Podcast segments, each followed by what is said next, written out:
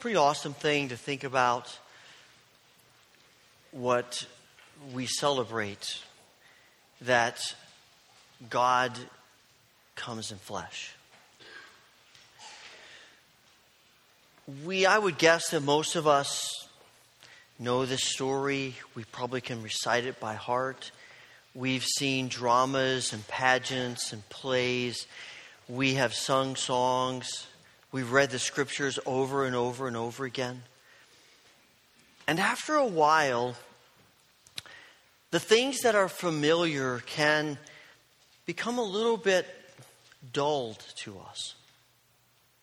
And we miss out, and we forget, we lose some of that energy and the joy and the excitement when you experience something the first time. We see this through children.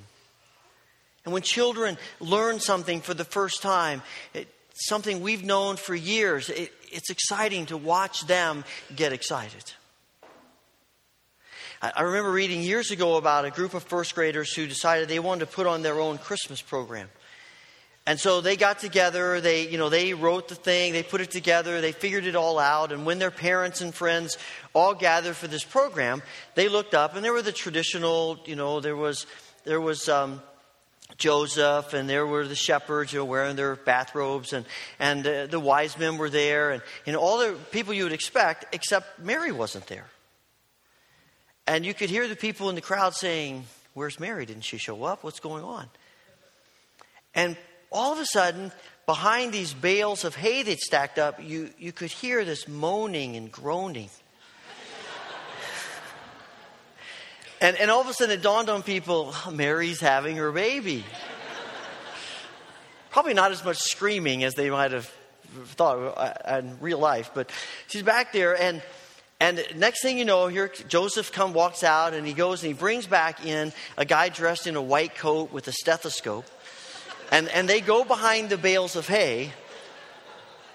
And after a few minutes, the guy in the white coat and the stethoscope comes out, and he holds up this little doll, and he says to the people, "It's a god."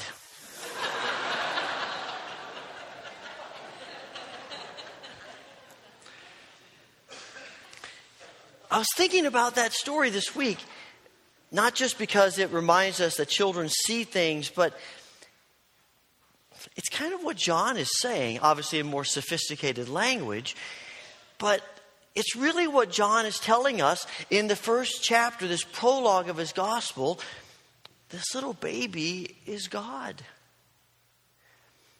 And I think we sometimes forget the implications of that. You think about the vulnerability of a baby. A little baby.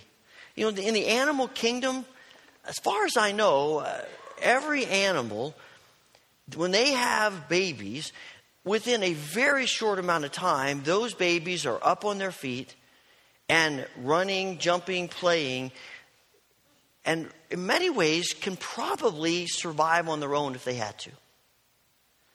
How different a human baby. I mean, babies turn a year old, they still can't take care of themselves. 2 years old, 3 years old. I mean, we have laws that say until you're 16 years old, we don't think you can take care of yourself. The vulnerability of a little baby is amazing. We heard the lovely sounds of little babies this morning. And sometimes people come to me and say, "So sorry, my baby was crying." It's okay. It reminds us of life. And it reminds us on this day particularly and at this time that God became a little baby. With all of the vulnerability of a little baby. He is susceptible to disease, injury, harm. Everything that we think of, that we worry about with a little baby, you have to hold him just right. And to imagine that this little baby is the one who put the stars in the sky and separated the the waters so that there would be dry land, and put the animals on the earth. That word in creation, can't even speak a word. All he can do is cry. This is our God. And John says the Word became flesh. And He dwelt among us. The Word became flesh.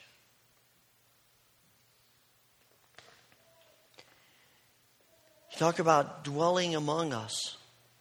And people translate that in a variety of ways. He took up residence with us. He moved in with us. He pitched his tent with us. Seems actually to be the most literal term.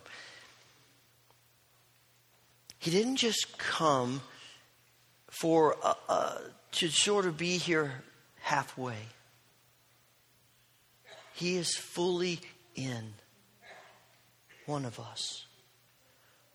Paul says that to the writes to the Philippians that though he was in very nature God, he put aside that. He refused to grasp it and took on human flesh and humbled himself. This is Jesus.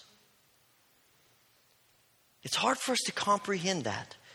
And there have been people through the centuries who have wrestled with the truth of who Jesus is, that he is fully God and fully human.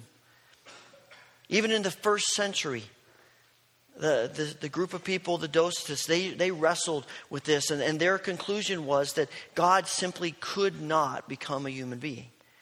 It's impossible. It can't happen. God cannot make himself that vulnerable. It's not right for God to do that. It's belittling God. And so they said, God, Jesus that we saw, he was just a phantom. He was a figment of people's imagination. It simply can't be real. The divine simply could not take on human flesh. And yet John tells us that's exactly what he did. And the reality is they're concerned about God taking on flesh and making God seem weak and vulnerable. Is right.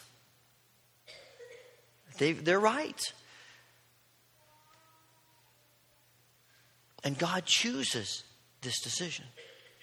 God chooses to become weak and vulnerable and to take this risk. And we ask, why would God do that? Why would God make that choice? It's not something thrust upon him. You know, I was thinking about this in terms of the superheroes that people write about, and you know, we watch movies and read books and things, and I was just thinking about Batman and Spider-Man and Superman, and all three of these superheroes, and I suspect this fits most of the categories. You know. Peter Parker becomes Spider-Man because he's bit by a radioactive spider. He didn't choose to be Spider-Man. And Batman becomes Batman. Bruce Wayne becomes Batman because of a tragedy about his parents, and he's trying to it's out of that he feels this need to do something. And Superman comes because his planet's being destroyed and his parents want to save him. And we think about these great superheroes who do these great things, and sometimes people see in them messianic images, and there are some. But the difference is that Jesus comes because he chooses to be vulnerable. And he comes not so that people can know how powerful he is. He comes to identify with us. He comes to be one of us, to dwell with us, to communicate to us. Philip Yancey says that when he was a teenager, he got a little bit of an idea about understanding incarnation as he tried to maintain an aquarium. And he said he had this aquarium. He basically had a little chemistry lab set up to take care of all the fish that were in his aquarium. He said he was putting in all kinds of chemicals and drugs and things, monitoring the pH balance and the nitrates and all this stuff and the water through tubes. And he said he spent hours and hours working on this aquarium to keep his fish alive. And he said you would think that at the very least they would be grateful for that. But he said every time his shadow came over the tank, they ran for cover under the nearest shell. So they only showed him one emotion, and that was fear. That's the only thing they could think about him. They didn't realize that every day when he came to feed them 3 times a day, they couldn't see he was trying to be good to them. All they could think about was fear. He said the only way to change that would be to become a fish. And I pondered that. Why would a human being become a fish? Is it to let the fish know, hey, I'm more powerful than you are, and I don't think you understand that, and I want to make sure you understand that? Is it because he wants them to know, look, your existence is in my hands, and I'm not sure you realize that, so I want to make sure you grasp it? No. The only reason to become a fish is to be able to communicate to the fish how important those fish are to this human being. That everything he is doing for them is because he cares about them and he's trying to help them live. And why does God become flesh? To remind us, to help us understand that our existence is in his hands. That everything about our lives is in his control. That he is so much more powerful than us and we don't quite get that. It's because he wants us to know how much he cares for us. Wants a relationship with us. I don't think God would have to come and dwell among us in order to simply let us know how powerful he is. We read the Old Testament, and it's pretty clear. He comes to dwell among us because we are afraid of him. Because like the fish, we dive for cover every time we see him coming near. Because in our sinful nature, in our warped understanding, we see God as someone to be afraid of instead of someone who loves us and who wants relationship with us.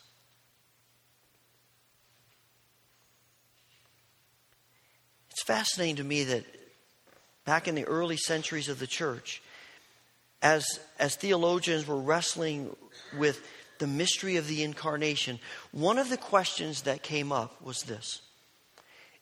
If Adam and Eve had never sinned, would God have still sent Jesus? If human beings had never sinned, would Jesus have still been born? And what's fascinating to me is that a number of them said, yes. I think so. And their reasoning was this: because God loves us. Because God wants relationship with us. Because God wants us to know that, and the only way he can truly know that is to dwell with us and to be with us. Now, the reality is we don't know. We don't have any clear indication of that. But we do know the lengths to which God is willing to go to tell us he loves us. And to tell us he wants relationship with us. And to try and get rid of our fears so that we might know his love for us.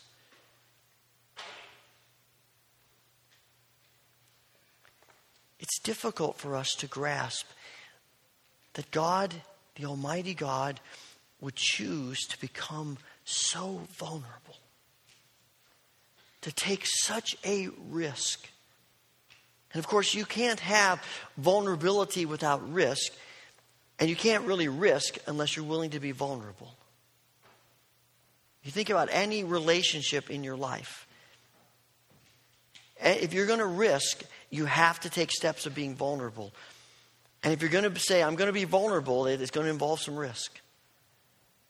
And Jesus takes that risk. And John tells us in verses 11 and 12 that when he comes, you'd think people would embrace him, but instead they didn't receive him. They rejected him.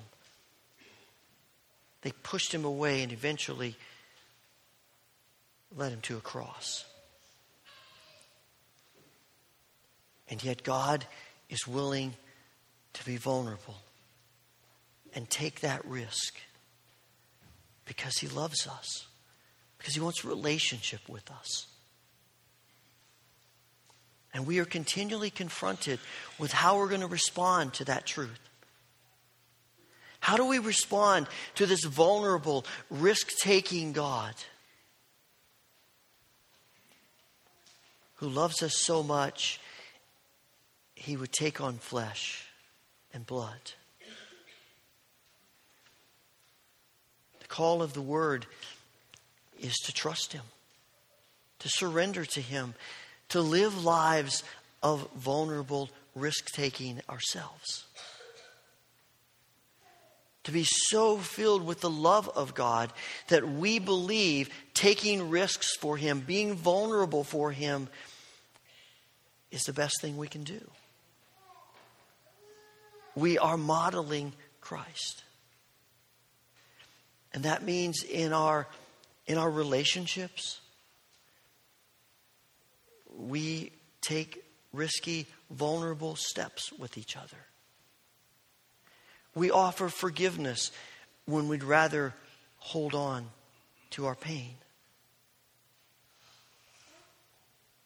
We love people that we just as soon avoid.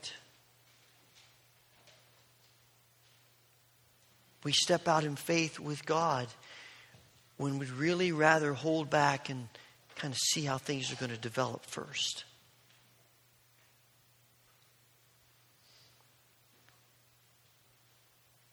And we can think about that and say, I don't know if I can do it. And that's why we come to this table this morning. Because we do it as Christ is in us. As we understand the love of God, as we receive the love of God in Christ, he gives us the grace to be vulnerable, to take risks. I mean, at this table, we come face to face with Christ, who not only comes to this world as a vulnerable baby, but lives his whole life embracing weakness and vulnerability and risk-taking that ultimately leads him to the cross.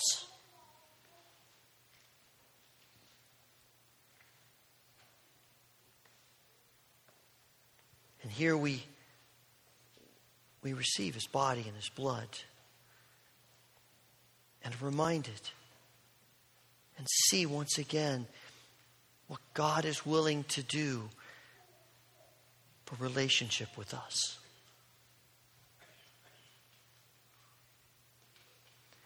As you ponder your life, as you think about your sense of Christmas and the coming of Christ,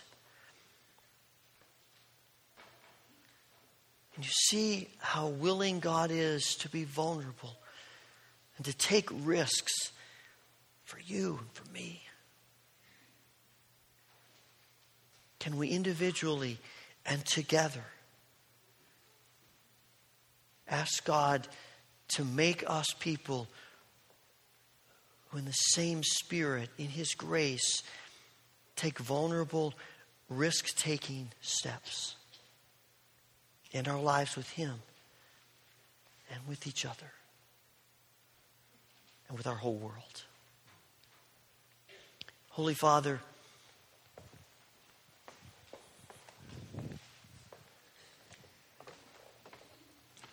we come today in awe of your willingness to be vulnerable, to take risks. Father, you created all things. You brought everything into being. And we come today to worship you, to thank you, to give glory to you and honor to you. And we come today to surrender ourselves anew through Christ. Father, we pray that you will send the power of your Holy Spirit on the bread and the cup of which we are about to partake. We pray that it will be food for our souls, and that we will find in the bread and the cup a new sense of your love for us, of your desire for relationship with us, and the lengths to which you are willing to go to make that a reality. Let us come with hearts open to you through the grace of Christ Jesus. Amen.